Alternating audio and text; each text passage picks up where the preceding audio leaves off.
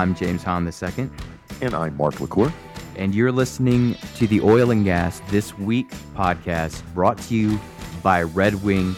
This is the show for busy oil pros who want to quickly keep their finger on the pulse of the industry. Episode 56. Welcome in, Mr. Mark LaCour. As always, great to be here, James. It is great to be here. We haven't mentioned in a, in a few episodes, I'm from triberocket.com. Tribe being the tribe of people that you build around your brand to drive traffic leads and sales into your business. And what about you, Mark? Uh, modalpoint.com. We are the sales experts in the oil and gas industry.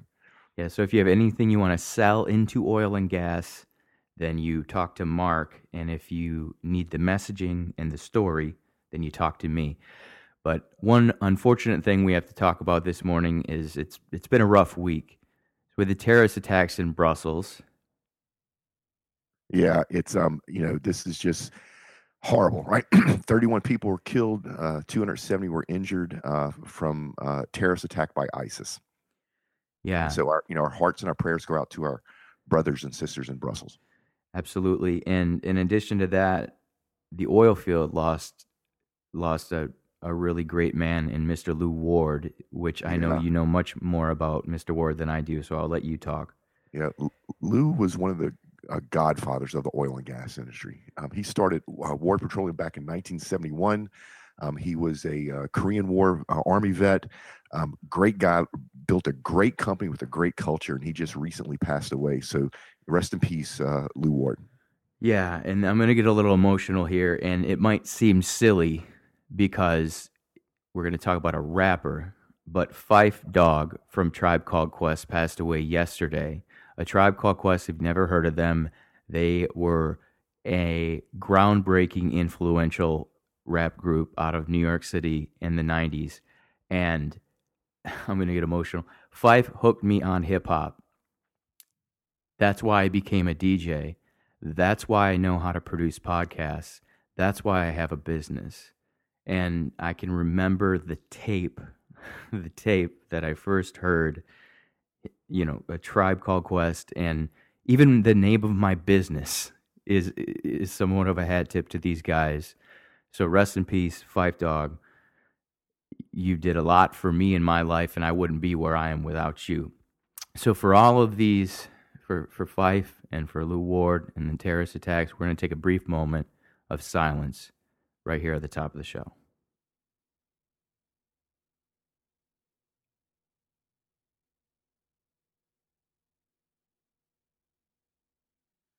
All right.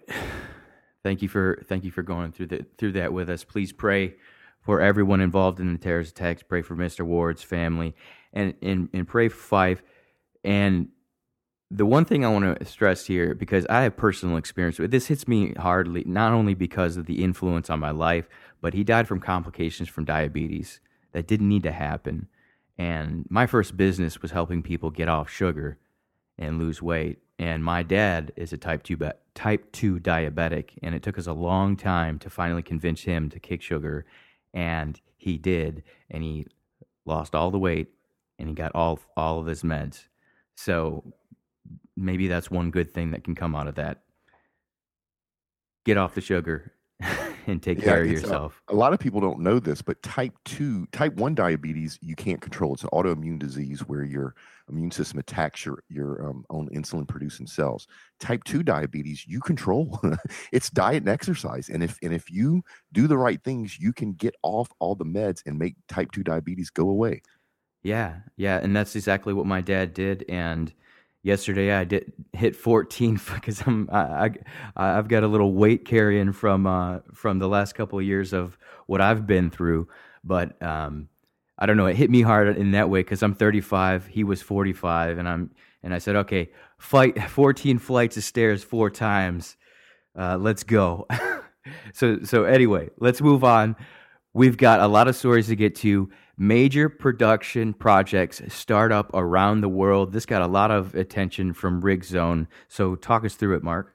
Yeah, this is a great article in Rigzone. This is basically showing that even in these low crude prices, major projects are still being started up. Uh, and the reason they're being started up is because these uh, offshore projects, especially deep water projects, have a very long lifetime. From first oil decommission, maybe 50 years. So a one to two year blip of low crude prices doesn't really affect the profitability, although some of these projects are pushed out. So they're talking about um, how uh, in Europe there's a bunch of projects being kicked off. There's projects being kicked off in the Middle East, uh, projects being kicked off in Africa, and projects being kicked off in, in Asia. Um, one that was really cool is in Europe, Total's um, Laggan-Tormore development, which is uh, uh, uh, west of Shetland area, will, will go online at 90,000 barrels a day. Whoa. That's that's some big production numbers. Um, and they're also looking to hit about uh, 500 million cubic feet of gas per day. So, um, you know, it, once again, we're living in a hydrocarbon abundant world, and we will continue to live in a hydrocarbon abundant world because of big projects like this. Yeah, and it's really going to benefit the people of the UK because more energy independence for them. Yeah, yeah. So the more they can produce, the less they have to buy from Russia, the less um, uh, chokehold Russia has on on Europe, which is a good thing. Absolutely. And and what were some of the other projects that they that they keyed in on? Oh, so I thought it was really cool. They also talking about the uh, Horse Hill discovery, which is a new discovery in the UK, um, and Schlumberger was out there helping them with that. And they calculate there's about 11 billion barrels of oil in place. um, that's a big number. Um, and then you know, starting about in Africa, Africa's uh, rocking and rolling. Even Saudi Arabia, Saudi Arabia had some um, new um, projects come online um, where they're looking to produce about another 25 or have the ability to produce another 25 million barrels of oil, um, which which is which is significant. It's not as huge as 90 million barrels of oil, but still 25 million barrels from a um, from the reservoirs as mature as Saudi Arabia is actually pretty cool. And this is all leading back to new technology. New technologies allowing us to either find oil and gas that we didn't know existed where it was, or actually be able to profitably pull it out of the ground. What about anybody that might be listening and saying, "Whoa, whoa, whoa, whoa, Mark, we need these these capacities to draw down. We can't have all this stuff going on." Yeah, it's um, and I've actually heard quite a bit of that. What people don't realize, the reason we're in a low crude price market right now is that there's an oversupply, right? So there's actually more oil and gas in the market than is being used but that percent of oversupply is shrinking dramatically. We are getting close where we'll, we'll be back to what I would consider normal prices, which is gonna be around fifty to sixty dollars a barrel. We're still we're still saying sixty by August. Um, there may even there's been some recent developments. You know, Libya is not being able to come online like they thought they were. It looks like some of the OPEC uh, countries will actually back off production. Um, some productions that starting to decline here uh, in the Gulf Coast. So it it we may even be in a rebound situation. I don't have enough data yet to call that, but it may actually spike at say 75 or 80 for a little while and then drop back down to 50 or 60. Once again, I don't, I don't have enough data to confirm that, but we still are sitting hard and fast at $60 a barrel by August. We'll definitely get into that a little bit later in the show. Let's move over to Algeria, where Reuters had an exclusive oil revenues down. Algeria woos energy investors. Yeah, so Al- Algeria is in a, a predicament, predicament right now. Um, they've had some um, some security issues out there, uh, and Algeria is in North Africa. If nobody knows where Algeria is, um, and they're declining their their um, revenues dependent on good oil prices, which we're in low oil prices right now. So they need to actually produce in, increase output in these low crude prices so they can at least make some money. And they don't have the ability to do that. So what they're doing is they're reaching out to the rest of the world looking for investors, both with capital or technology, to invest in their oil fields so they can increase production, so that they can um, actually still make some money. But you know, 2013 we had a, um, a, a, a terrorist attack basically in the uh, BP and Statoil um, plant, and uh, 40 oil workers died. So the oil and gas industry um, sa- safety is the biggest biggest business driver globally. So, you know, a lot of these companies that normally would invest in Algeria are looking like, you know, there's a security risk out there. We don't want our people to get hurt. So it's it's gonna be interesting to see what Algerian governments have to do is, is they have to be able to assure investors that they can secure um, their own borders. And and I, you know, I just don't think they're going to be able to do that. So it's going to be it's going to be interesting to see how this this works out. So it looks like they're talking to Eni and then Sinopec. Is it Sinopec or Sinopec? Sinopec. Okay, so they're talking to to, to and Sinopec. So and then also mentioning Statoil And uh, you don't have a crystal ball, but what's the likelihood that these companies are going to want to go ahead you know, if if they wouldn't have had the security issues, I would say they're going to. If it makes business sense, they'll do it. Right? If the finances work out. But you, you, James, you know this, and our audience know this. Safety is a global business driver in this industry. Nobody wants their people to get hurt. And when you have an area of the world where terrorists are able just to cross borders and kill people in a plant, I, I you know, I've I've actually I, I talk you know to a lot of oil and gas business executives on a daily basis, and and I don't see this happening just because of the security issues. Because I don't think Algeria can convince them why they can secure their borders. Yeah, well, we'll continue to follow that story. And moving over to Oman, Oman, I should say, uh, PDO exceeds 2015 oil and gas production target. Yeah, how cool is that, right? So um, they had production targets. Um, this is um, Petroleum Development Oman, which is the NOC, the national oil company there, and uh, they actually they actually passed it up. And the cool thing about this is that if they want to, they think they can hit uh, 600,000 barrels a day, um, which is way ahead of their target. And once again, they're going to use this, and they're an OPEC member. They're going to use this to try to bring prices back up. So they have the ability to produce 600,000 barrels a day, but they won't produce that until they get the price back up. Um, and and and this is OPEC strategy, um, eh, eh, you know, as a whole. And Oman's Oman's a good OPEC member. There's also bad OPEC members who don't go along with the strategy of OPEC, um, and and they're paying the price right now. Um, you know, Venezuela is a prime example of you know their their government. I think is going to get overthrown because of the chaos caused by these low crude prices, which is one of the reasons OPEC originally kept production up to lower the crude price. They wanted to punish their rogue members. So um, here, here's a you know a good example of an OPEC country doing the right thing um, for its people and at the same time, if they need if they need to ramp up production and the price to go back up, they have the ability to do that. Yeah, it looks like they're they're kind of walking the line to quote yeah. Johnny Cash in terms of keeping cash flow coming in, but also not maximizing production to to put to push things down to the floor. Yeah, and Oman does some really cool stuff, uh, even though it's a monarchy. So they they've created a whole bunch of jobs, and a lot of these jobs around this are actually in small and medium sized com- companies. They support small companies within their borders in the oil and gas industry, something a lot of OPEC members don't do. That gives you the ability um, to have a bunch of different um, people working on the same problem, which drives efficiencies in the industry. And at the same time, when you support small business, you support your local people because that's who runs these small businesses. So I'm, I'm, I'm a big fan of Oman Production Company. And it looks like they've had some discoveries on in in the, in the country. Yeah, they've made some new discoveries, and we just talked about that previously, and that that relates back to technology. Basically, seismic uh, technology has improved so much that um, now you'll be able to go. You're able to go places in the world where you ha- where you think there's no oil and gas and find it and figure out exactly where it is and how big it is uh, you know, once again, it's you know, people think about oil reserves like a glass, right? There's only so much in there, and when you pull some out, eventually you go deplete it all. I challenge you to think about oil and gas as the sand on the beach, right? The sand on the beach is used to make glass, but nobody thinks we're going to deplete all the sand on the beach by making glass. It's just there's so much of it there, it doesn't even come in place, and that's what's happening right now um, globally is we're in this you know hydrocarbon rich environment and we'll continue to be there for a long time. Yeah, seventy two hundred jobs for more than three billion. So pretty pretty good for their for their local economy. All yeah, right, very good. Moving over to the American side of things, struggling U.S. oil and gas companies eye rare financing deals. Yeah, so we've talked about this, or we've at least touched this. I, I, I'm I'm firmly convinced that a new debt market is going to be created in oil and gas, which is going to drive different business decisions and different adaptations of new technologies, blah blah blah. But this is talking about how um, some of the oil and big oil and gas industries like Chesapeake is looking to do something different, which is basically called a, a 1.5 lien. Now, a lien, if you don't understand what that means, is basically when whoever owns your debt can then own your property. So in my case, for my house, if the bank wanted to apply a lien because I wasn't able to pay my mortgage, they would then say, okay, I now own your house, Mark LaCour. You can stay there. I now own your house. And when you pay off this debt that you owe me, I'll give it back to you. It's a legal thing.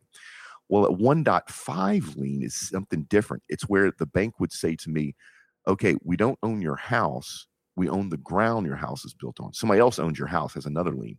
So the first lien and the 1.5 lien together own your business. And that's a second round of debt that can be financed. So uh, in this case, Chesapeake Energy is looking to do this because they're in nine billion dollars of debt, um, and and you know, nine billion dollars is is a lot, especially when Chesapeake's earnings was only six hundred million. So um, they're looking at basically refinancing their debt in a way that's never been done in oil and gas to try to keep their company propped up so they can eventually pay all this debt off, pay all these bonds off, and then reemerge as a smaller, leaner, but still sovereign company, uh, Chesapeake Energy, keep their people employed. But Moody's here says that it's a pretty rare thing. Only six companies in the field have ever done this. Yeah, I, I, I don't, I actually don't think it's going to happen. Um, it's, um, it's, it's very risky. So, you know, think about you, right? If somebody came to you and said, "Look, Mark's not paying off his house note, his mortgage. We own his house now. We have a lien against that. But here, why don't you give us your money to to own the land his house is on?" You wouldn't go for that. I mean, because there's no, it's not, it's very risky, right? If I if I default, the the um, owner of the house can sell the house. You can sell the land, but it's not worth that much, right? So um, I, I, don't see this going through. Actually, I, I think what's going to happen is you can see a, a, debt equity market appear in oil and gas, where investors are willing to step in and, like in this case, Chesapeake, and say, "Okay, here's the deal. We will pick up your nine billion dollars of debt so you can stay in business, but you need to pay us back $13 billion over the next 20 years. I, I think that's what's going to happen. And, and we've actually, you and I, James, where were we? We were at NAPE and we met a, a gentleman that's actually doing Yeah, that was at NAPE. Yeah. So um, I, this 1.5 lien thing, I, I don't really see it taking off. Yeah, and actually, they mention a couple of the other companies who have who, who have actually tried to go down this road unsuccessfully and then filed bankruptcy. So it is quite a high risk endeavor if you're headed down this road. Yeah, I just don't think people will invest money in this. It's just too risky. All right. Speaking of risk, will the fall of Linn Energy from Seeking Alpha, will the fall of Linn Energy save the oil industry? Yeah, you know how I have this love hate affair with uh with Seeking Alpha. With I, I I'm very aware. this is a great article. If if you want to understand financially what the future of the oil and gas industry, especially here in North America, is read this. This is really good. Um, it, because they're basically talking about Linn Energy is, is, going to declare bankruptcy, which is true. they will. um, but the fact of this is going to create a domino effect where a bunch of these um, over leverage, uh, especially the shale players, over shale players, um, are, are just going to go bankrupt. And, and the reason they go bankrupt, quite frankly, um, is because people got in the oil and gas industry that don't know oil and gas and they invested money not understanding how this industry works and they built financial models that were just prone to failure, especially below $60 a barrel. So, um, what's going to happen is the weaker players are going to be weeded out by natural business selection. They're going to go bankrupt or people are going to buy them. And when that happens, it's going to clear out the field so that the strong players, the good players, can survive. People like XTO Energy, who's just still rocking and rolling in the shale plays. So, um, it's, it's a good article talking about how bankruptcy, creditors, debt, um, what's going to happen in the next couple of years uh, in North America. I like the line. We basically we need a season of cleaning in this in this environment. Yeah, and it's not new. I was talking to somebody yesterday about this. This is the fourth time I've been through this, and in very in more or less various ways, the same things happen. You have companies go out of business. You have companies lay off people. You have companies have too much debt it gets cleaned up and then the ones that are lean and mean and know what they're doing survive and then they go on to prosper in the future. And the thing i don't quite understand is why does everybody think this is like so new? It's happened in my lifetime four times i've been through this. The same things more or less happen. So it's what happens when you're a commodity market. I mean it's not just oil and gas that's suffering. All commodities right now are in decline. Copper sugar coffee. Um, you know it's it's that's the world we live in. But once again, if, if you want to kind of understand the financials and how this is going to shake out, this is a great article. Yeah. And from my free market perspective, this is something that can create a lot of doom and gloom. Oh, there's all these companies are going bankrupt. I lived through it in, in Michigan when we unfortunately did the bailout. But this this this really drives home the fact that bankruptcy is a good thing because it frees up assets for people that know what they're doing to come in and maximize them. Yeah, yeah, and, and you're right. This is a free market um, byproduct that is actually, in, in a lot of ways, good for the market. It's not good for the people that are going to lose their jobs, right? And, our hearts go out to them. We try to help them, but it we have a show to help them. Yeah, it is eventually be good for the market. Definitely. So this this next one is it may be off the radar, but I had to throw it in here because I recently watched a documentary about nuclear, and it was fascinating to me because, of course, Big Oil had to play the bad guy in in the documentary, but equally bad guy was. Oh goodness, I'm totally losing the uh, the name of the uh, Land and Water Watcher, all these different companies or uh, different activist groups, and a lot of people don't realize that nuclear is literally the safest power that you can possibly have. And so here we go. And I didn't discuss with you beforehand, so it'll be interesting to banter here to hear what your thoughts are. But this time it's North Dakota that sinks an experiment related to burying nuclear waste. Yeah, I was surprised you stuck this in here. I I actually um, out of high school for one summer worked in a, a nuclear plant. Another thing I didn't know. Um, and so um, th- this is you know what this is a good article on. This is a good article showing how public perception will influence politics that does not match up with the science. So um, nuclear power is the safest power on the planet, I, and and you can argue with me all you want. The data's there. um, but what happens is people don't like the idea of having a nuclear power plant. Um, and there's a bunch of misconceptions. And here's a perfect example of, um, you know, one of the, the things about nuclear power is you need to dispose of, especially fuel rods, spent fuel rods. And so one of the safest way to do that is deep, uh, deep vaulting, where basically you get into the bedrock uh, in the planet and you stick the nuclear rods in there. And so here's an article um, where in North Dakota, the public had so much opposition that they had a project to do this, and and the project was killed because of the public opposition. What the public doesn't know is that the spent fuel rods that you're sticking in the bedrock is less radioactive than the bedrock itself. Our planet is extremely radioactive, especially if you drill deep. Um, it's one of the things that the oil and gas industry has to deal with. How do you get rid of those radioactive particles uh, in the fracking fluids because you're drilling? So this is this is just a perfect article on how perception doesn't match science, which then drives policy, which then calls us to do silly stuff. Yeah, one of the statistics I can't remember exactly, but it was something along the lines of if you go jump on a plane and fly from here to there, you're going to be ex- literally take on. I, I'm saying literally too much, but you're going to take on as 10 times or not 10 times, but some whatever X amount of radiation than you would from working in a nuclear plant for one oh, day. Oh, I give you a perfect example, right? So when I did that at a high school, I worked with I worked and cleaned up what's called low level radioactive waste, which was less than seven disintegrations per minute (DPM), which is how you measure radioactivity. And people go, "Oh my God, aren't you scared? You're working with radioactive waste." Let me put seven DPM in perspective. A banana is 20 DPM. So I was dealing with stuff way less radioactive than a banana, right? Now, does it make sense? Now, do you understand how this fits? So, yeah, when you take a plane ride, you get exposed to a lot of radiation. Radiation is normal. It's, it's what it's what powers this universe. Um, you just don't. The, the big threat is you don't want to get a radioactive particle on a like a piece of dust or something in you. That's where the that's where the damage comes.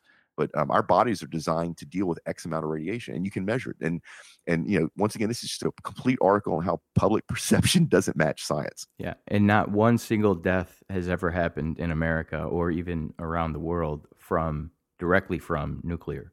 It, it's it's a it's a another big misconception led Yeah. by led by the anti-energy people at this point. I just um, it's surprising to me. I didn't put it in here, but uh, when I yeah actually when I tweeted the article, I said you know we want all the power. No, not that kind.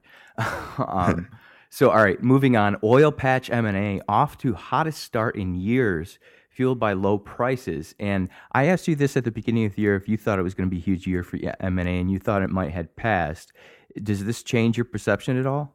No, I, and, and and so the headline of this is a bit sensational. Hottest start in years. The M and A activity in oil and gas is about normal.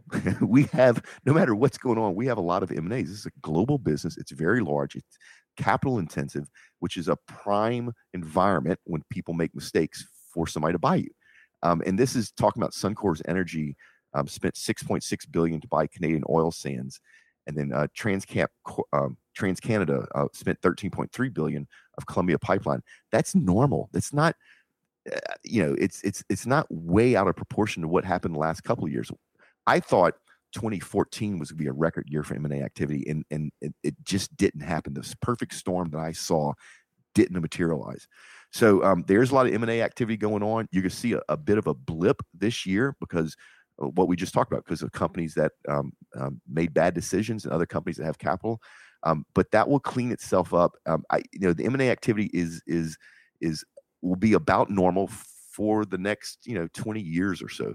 Um, it's going to be interesting to see um, as things change, right? So, like we talked earlier, I think there's going to be this debt equity market that's going to be built in oil and gas, which will be the first time ever.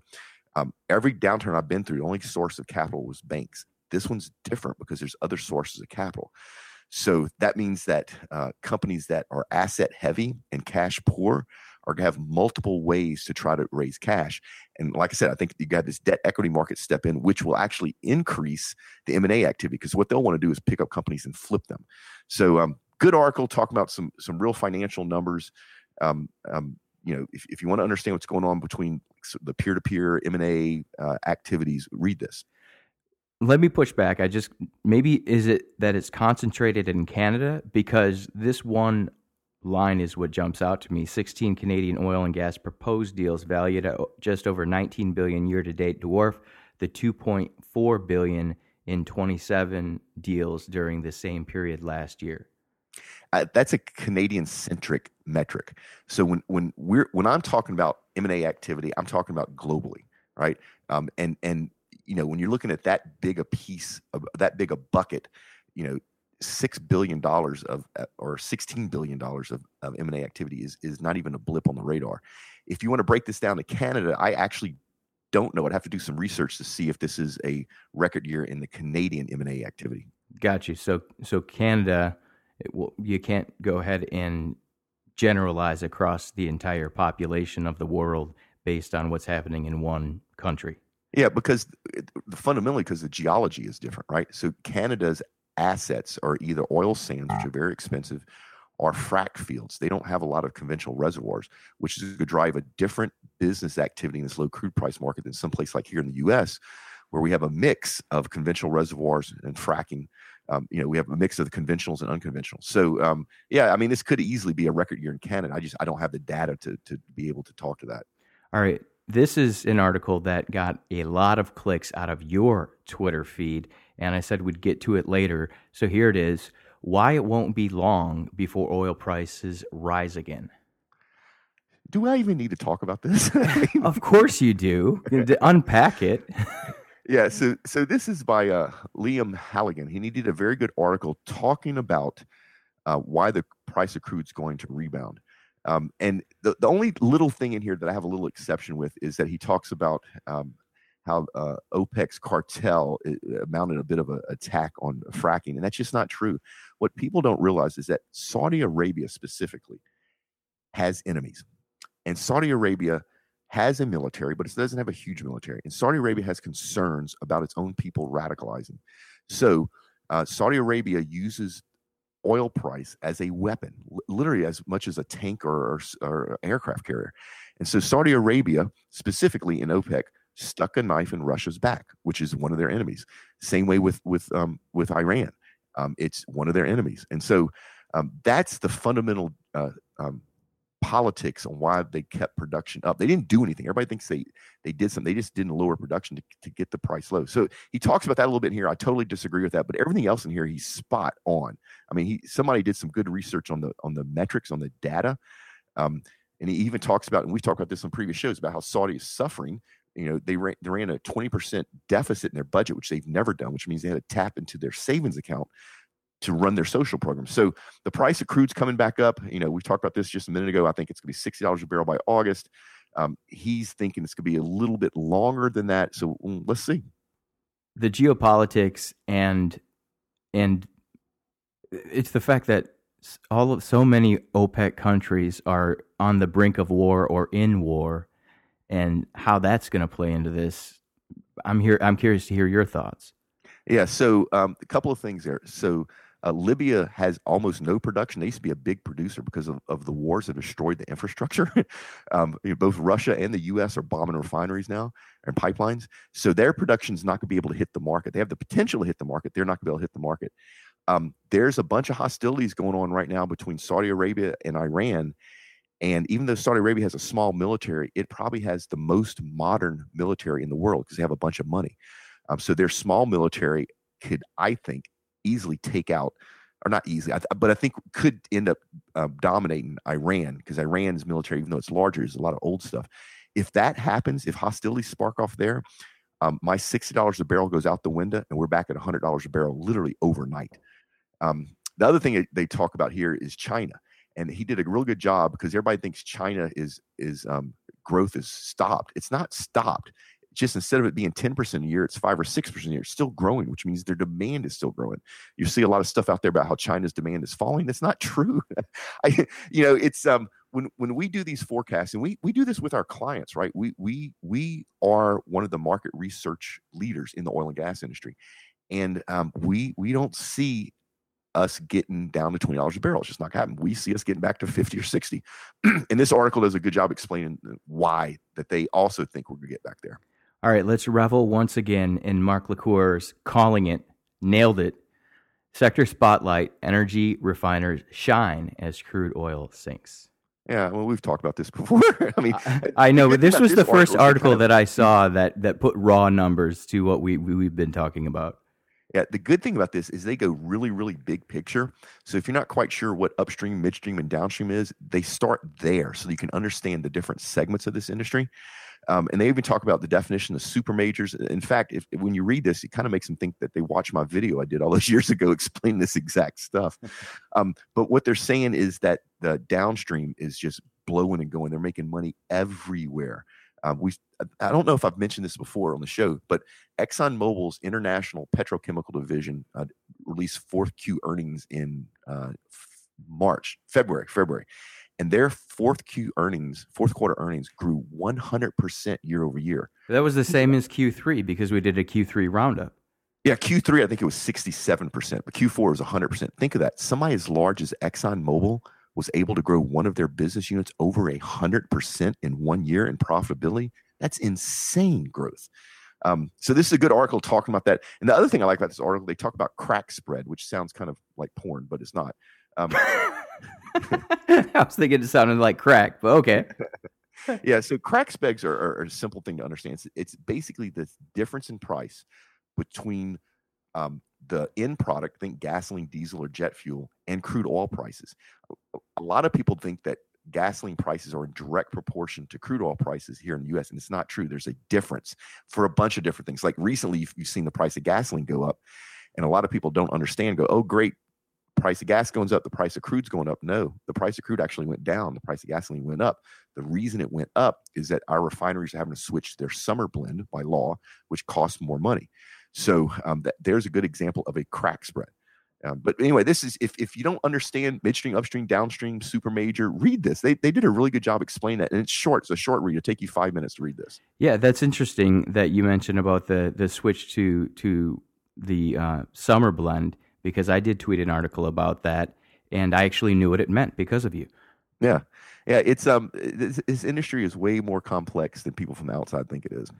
Yeah, and I, I've got to throw this stat in here. In 2015, the oil and gas refining and marketing subsector in the S&P 500 energy sector produced a whopping gain of 24.6 over the year. That compares to a 23.6 plunge in the broader energy sector.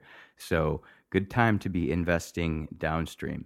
Good time to be working in downstream. investing. They're growing like crazy. And you know, one of the drivers of that that people don't understand, it's not that the end products, the plastics and the fertilizer stuff are here are used in the US. It's the developing world. It's the company countries, I'm sorry, the countries that are pulling their people out of poverty need these fertilizers to feed their people, need these plastics to produce goods to their people. So we're supplying that. So, you know, this is actually driving global prosperity, which is cool. And we're going to round it out with one really cool story about a guy who zigged when everyone was zagging, how a risky move paid off for this NYC investor and oil boss. Yeah, this is a great article. Once again, you're right, James, talking about how when everybody else zigged, he zagged. So when everybody's dumping money into the shale plays, uh, uh, uh, Scott Cohen zagged. He went out and found conventional reservoirs. But what he did is he spent money on better 3D seismic geology, right? Which means that he could better estimate the returns on his investment in conventional reservoirs. And what a lot of people don't understand, a conventional reservoir can be unbelievably cheap to produce oil in. So one of the benefits in the Middle East is most of their reserves are conventional reservoirs. So somebody like um, uh, Saudi Aramco basically pumps a gallon of seawater, which is free, in the ground, and a gallon of oil comes up. The cost of that is twenty dollars. Their break-even point is twenty dollars. So conventional reservoirs are very insulated against price swings because it's so cheap to get it out of the ground. So um, he Cohen basically put together a private equity company. Uh, it's called Petro River Oil. They're convinced they're um, investing in um, conventional reservoirs um, all over the world, and it's and they're making money. Uh, and you know even this low crude price environment. So here's a good example of somebody that thought outside the box, that did the right thing, that has a long term business plan, and even in this low crude price market, he's making money. Yeah, and the, the interesting thing to me is that it mentions that it, it really started in 2008. And if you put yourself in the mindset of 2008, you remember how that was the, the shale the shale fever was really spreading rapidly at that point. Oh yeah, that was when it just started to get kicked off. And so I'm sure his friends thought he was nuts. It's like, no, no, no, you need to invest in all this shale technology and horizontal drilling and fracking. And he looked at this long term wise. And um, you know, I just I, there's a lot of stories like this out there that people don't get to hear. I'm glad you put this in here because people need to understand that no matter what goes on, geopolitically, price wise, whatever, parts of this industry still make money always.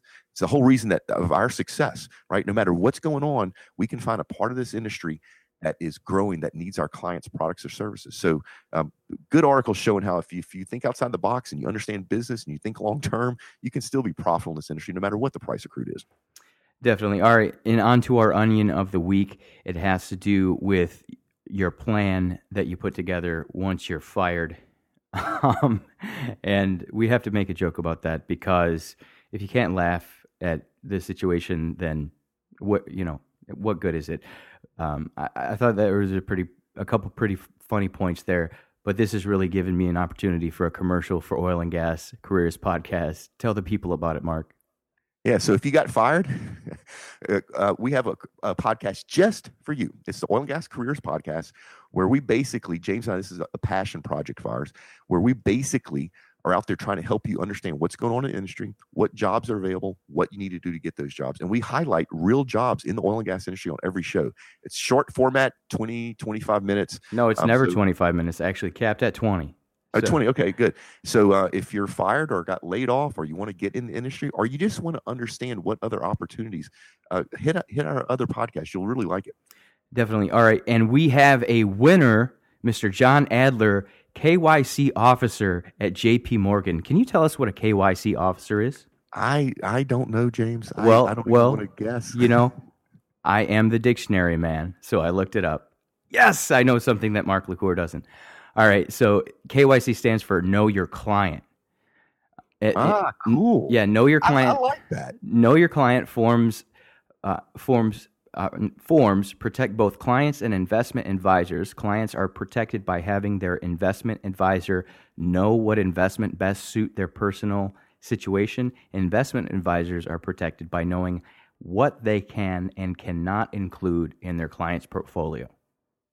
Yeah, that's awesome. That that's that's that's high quality customer service. I, and I even love that title, "Know Your Client." I might I might borrow that. yeah, borrow it.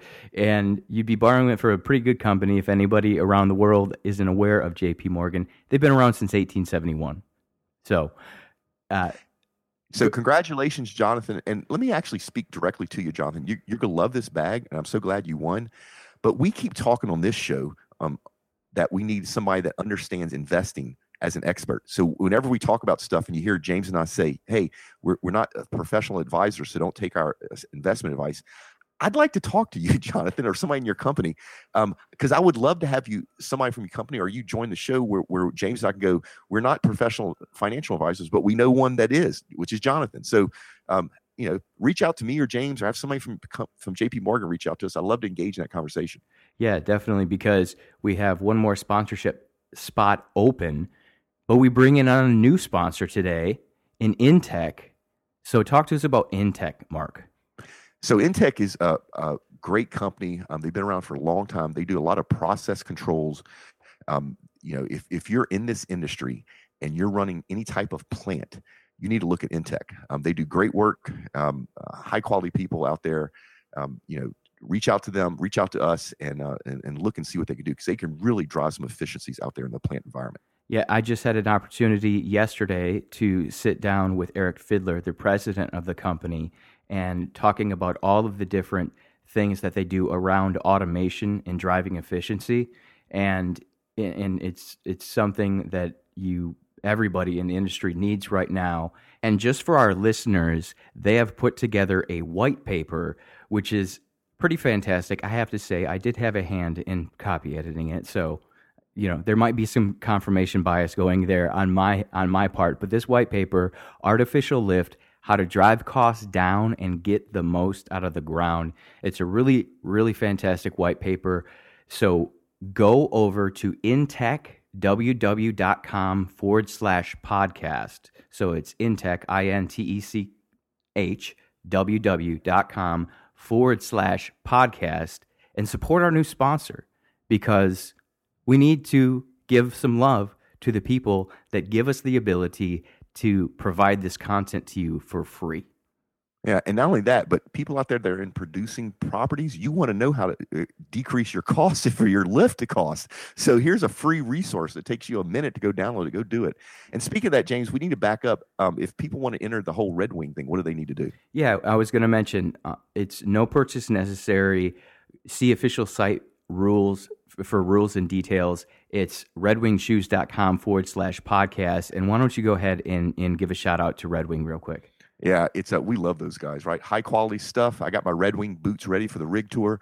Um, they're they have this whole flame resistant, I mean fire resistant clothing line, this whole protective clothing line. Uh, if you only know Red Wing for their boots, you need to look at what else they provide because it's really good stuff. All right, good stuff. Let's move on to events. We've got a couple coming up right here in H Town next week. The Houston Energy Breakfast, and uh, shout out to Alan Gilmer. He will be there from Drilling Info, along with uh, RT Dukes from. Ooh, I'm blanking on where RT Dukes from Wood Mackenzie and a couple yeah. other really great people that you that you want to see. You know, one of the great people that are going to be there. You. Me, I'm actually hosting a panel discussion on how to be prepared for the crude rebound. So um, I'm gonna be there. This is a great event. You need to go. Um, and if you want to know how to prep your company and your business for the crude rebound, which is coming, come talk to me.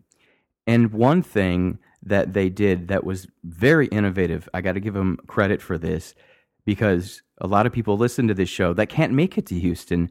They actually have a virtual ticket. Yeah, I thought that was cool too. Yeah, they put together a virtual ticket. So I'll link that in the show notes. We haven't mentioned yet on this episode. The show notes for this episode are triberocket.com forward slash TW56. And so if you want to see any of the stories we talked about or register for the virtual summit, if you will, go there. All right, ISA pipeline subsection at the Shrimp Boil and Tabletop Show. go to this, folks, if you can. I'll be there. I'm actually bringing some people there. This is boots on the ground type of stuff, right? So if you've never seen uh, armadillo racing, you'll be able to see armadillo racing. Uh, it's shrimp and beer and a bunch of oil and gas people in a, a big building with a dirt floor. I mean, this is just this is just great. So go to this. Go to it. Don't start any fights though. Not that not that someone you know did that. All right, rig tour. Tell us about the rig tour, brother, because it's, right, folks, it's going down. April 30th, Saturday, April 30th from 10 to 3. It is your one chance. And I still can't believe I pulled this off. I'll never be able to pull this off again. It is your one chance to go tour a real offshore rig. Now, you don't have to go offshore because it's in dry dock in Baytown, Texas. Um, but um, if you want to go just Google. I, I, guess James will put a link, but you want to look at the API Young Professionals Rig Tour. You have to sign up to go, um, and you have to join the API, which costs all of twenty five dollars. But this is a once in a lifetime chance, and James and I will be there along with about 300 of your peers so far. You got about 300 people sign up. So uh, go do this. You this this is going to be absolutely some of the best education, hands on stuff you'll ever be able to experience. And I will put together a link for this triberocket.com forward slash rig tour, R I G T O U R. Just triberocket.com forward slash rig tour. If you haven't signed up yet, you, you just, you, you're slipping, son, and you need to step your game you up. have to go to this. You oh, I have to. You literally have to go to this. And there's multiple other events going on that we don't have time to talk about. So if you would like to see those, go to triberocket.com forward slash events and sign up for Mark's monthly events email because this is where we get all of this knowledge from. We are coming up on our time, so we got to power through these next three points. But we haven't mentioned the, first Friday Q and A in the last couple episodes, and we need questions, Mark. Yeah, come on, folks. You want to know something about the oil and gas industry? You want to stump me? uh, come on, give us questions. We've gotten some really great questions, and, and we need some more. So, um, um, you know, just go to the link that James provides, or um, go to his website and, and click um, the button so you can just leave one uh, verbally and uh, get us some good questions out there. Yeah, so it's triberocket.com forward slash QA where you can write in, or you, you can just go to the show notes of this actual episode, which is triberocket.com forward slash TW56, and just leave your question in the comments. Last month, we had one come in that was just a little bit late, and Mark was really able to help this person. I think it was a young professional. Yeah, yeah. So, um, um, yeah, reach out to us, give us your questions, and if you're, we'll read them on. If you're, if we pick your question, you'll get read, read on the air, and you get a shout out. And you get a shout out, and we do have the button if you're on a desktop to leave us a voicemail, which we highly encourage. All right, LinkedIn group. Go ahead, Mark. Yeah, folks, if you listen to the show, go join our LinkedIn group. It is um, the world's premier oil and gas podcast peer to peer group. So it's not just this podcast, it's not just um, Oil and Gas Careers podcast. James and I, and some other people that you don't know about yet, have some future podcasts coming out. So this is our LinkedIn group is a place for you to meet with your peers, to get help on stuff, um, to, to really get kind of behind the scenes and join our family of our podcast audience. So if you listen to podcasts, go join our LinkedIn group. You'll be glad you did. Definitely. And we have to mention iTunes reviews because we can't thank everyone enough for helping us out in this way. And I'll let you take it from there. Yeah, come on, folks. So the reviews drive us up in the search engines. We have some competition. Now, we don't think they're big competition, but unfortunately, we have some competition. So the way for us to pass up our competition is by you giving us a review. This allows us to rise higher in iTunes and Google's, which then means more people can find us. So do me a personal favor, take the minute and a half and go give us an iTunes review. I'm personally asking you to do this, and I appreciate you doing it. Definitely. And I have to give a shout out to our newest two reviewers. Um, C was I didn't read CB Dude. So this podcast is a great way to stay tuned into oil and gas news. I also learn something new every week on the technical side. Highly recommend listening. Five stars, four stars, solid, easy listening, general ONG info podcast. I'm an experienced oil and gas professional on the drilling operations side. I enjoy listening to the podcast for the general overview of the oil and gas industry and to get a wider perspective on the industry. I appreciate Mark's broad knowledge and experience as he provides clear descriptions. James has enthusiasm, helps the podcast get made, and brings up topics despite not being strong technically. It's true. it's true. That's good. It's true. Yeah.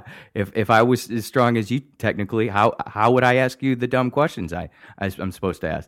The podcasts are dumb question. the podcasts are easy listening while mostly done in casual conversation format. Uh, the the podcast has helped me pick up some new info and learn about other aspects of the industry in which I have not worked. Keep it going, guys. Thank you. That is from Keystoner USL. So, a couple of great reviews. If you want to leave us a review, it's at triberocket.com forward slash TW reviews. Take you straight into the iTunes store where you can leave us that review. And if you've made it this far in the show, please share it with your friends. You can go to triberocket.com forward slash share LI to go to LinkedIn forward slash share FB, go to Facebook forward slash share TW for Twitter. With all of that said, I know you've got to go, Mark. So you ready to go? Yeah, folks, do great work pay it forward, and we will see you next time. Go find some grease, guys.